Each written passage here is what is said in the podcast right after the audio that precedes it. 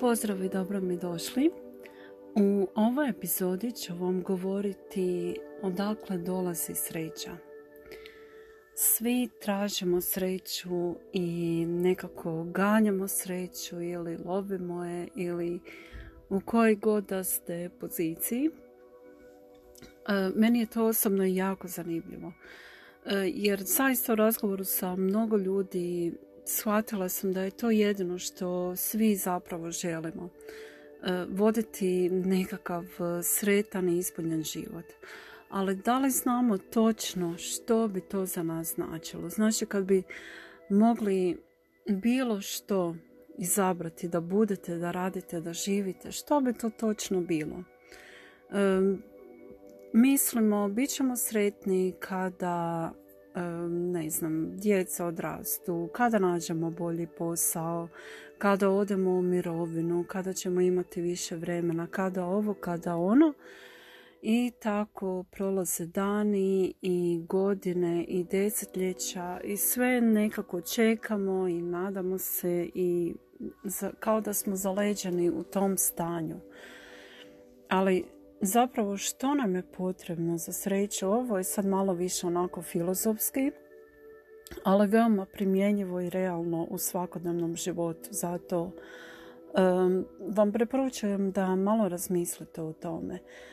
Um, ako ste jedni od onih koji su isto nekako lovci na sreću ili je čekaju, Um, ili trče za njom i samo kada još ovo, kada još ono, onda ću biti sretna i tako. Um, zaista znajte da se to nikada neće desiti.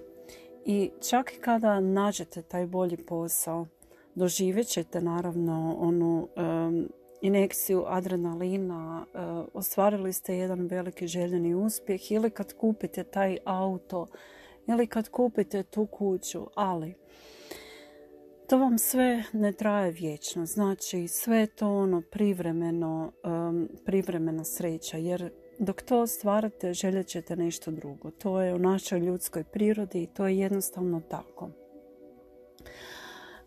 ali bez obzira na sva postignuća, um, ako pogledate ljude koji su veoma uspješni, veoma bogati, ima ih mnogo koji su zapravo usprkos tome i veoma nesretni. Um, znači to što mi možda i mislimo da je sreća, ljudi koji imaju te stvari ili te nekretnine ili tu sumu novaca na računu, znaju da to nije zapravo um, uvjet za onu istinsku sreću. Za tu istinsku sreću je potrebno nešto sasvim drugo. Znači ništa izvana to ne može izazvati i uvjetovati. Može ono kratkoročno, ali zaista da bi netko živio ispunjen život, onako baš da uživa u svojem životu, je sasvim potrebni, su, potrebni bi bili sasvim drugi uvjeti. Znate, sad ću vam to i objasniti. Um, i neki dan sam gledala neki intervju, um, osoba je izjavila da je razgovarala sa nekim um, produhovljenim čovjekom, fratrom ili budistom, tako nešto. Znači netko ko se zaredio, pitao je zašto si se, zašto si se zaredio, zašto si odlučio postati svećenik.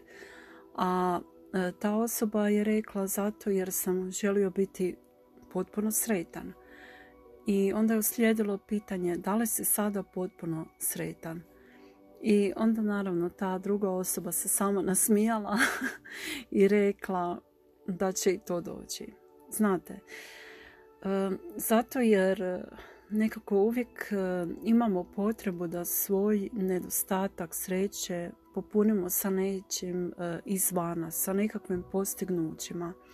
Ali zapravo sreća i zadovoljstvo je uglavnom u našem umu, u našoj glavi.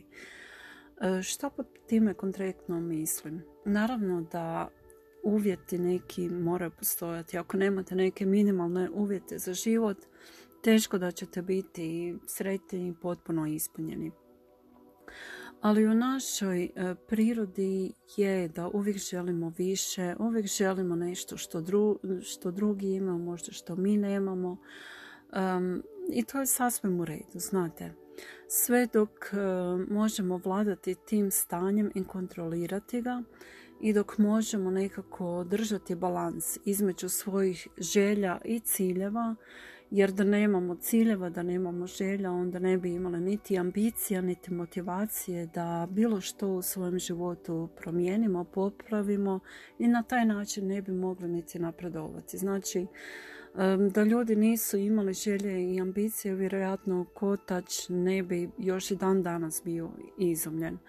Znači, to je nešto što nam treba zaista i što nam koristi i služi, ali ne u tolikoj mjeri da nas jednostavno to toliko zaokupira, preuzme i preplavi da počnemo živjeti u jednom kroničnom stanju nezadovoljstva. Jer onda prelazimo, znate, znači balans je, zamislite si kao vagu, ono da, da imate na vagi i lijevu i desnu stranu, da su jednake, jel? To bi bila neka vrsta balansa. Znači, treba imati zaista balans između te lijeve i desne strane. A koja je ta druga strana? Znači, to je zahvalno za ono što već imamo. Da uživate u svojim postignućima, o mogućnostima da jednostavno imate to što imate sada, jer mnogi nemaju. Znate, mnogo ljudi bi željelo imati doručak, ručak i večer u tri obroka za dan. Mnogi od nas to imamo, ali realno gledajući postoje ljudi koji žive jedan obrok na dan. Znate što vam želim reći. I ovak nekako dok se i osjetim ja sama nezadovoljno ili um, ne daj Bože ono, ako se počinjem uspoređivati sa nekim tko je mnogo imućniji i tako, jednostavno počnem zahvaljivati za ono što imam sada.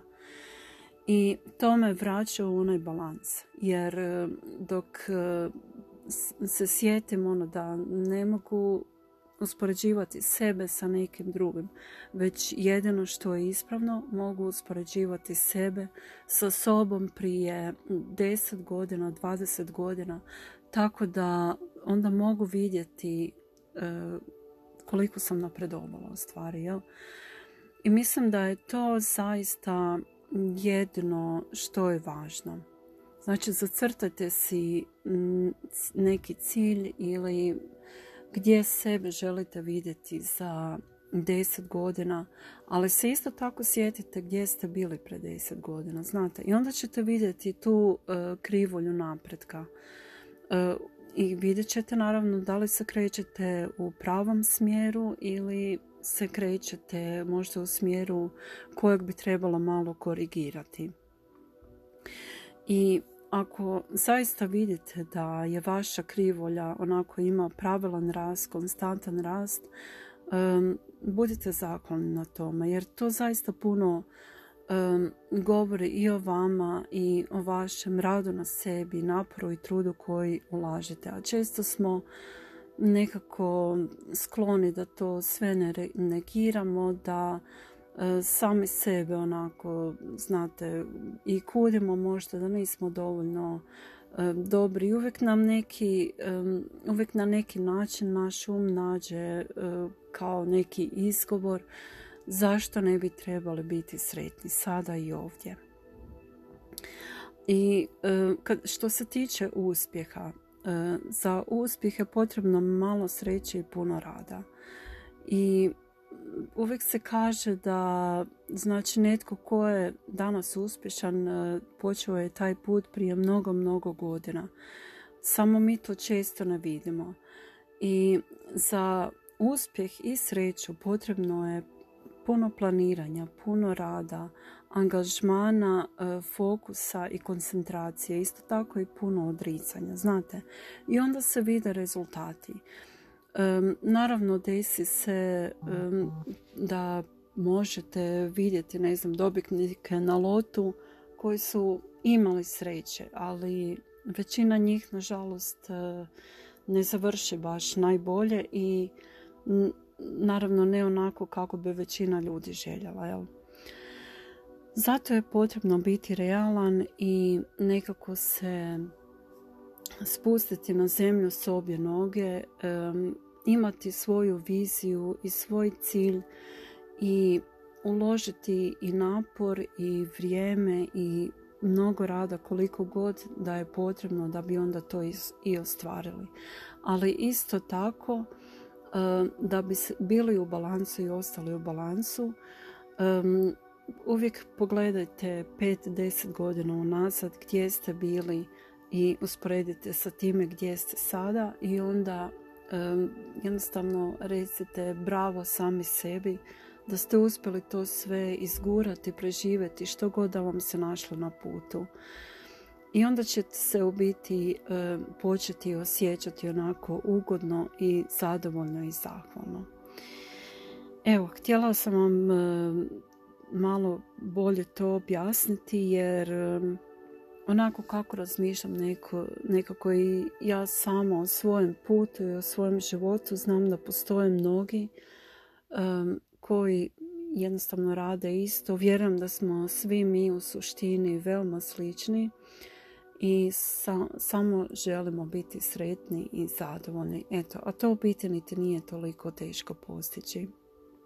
Ja vam se lijepo zahvaljujem na slušanju i hvala vam što ste i ovaj puta bili tu i evo, zahvalna sam vam na vašem vremenu koje provodite sa mnom.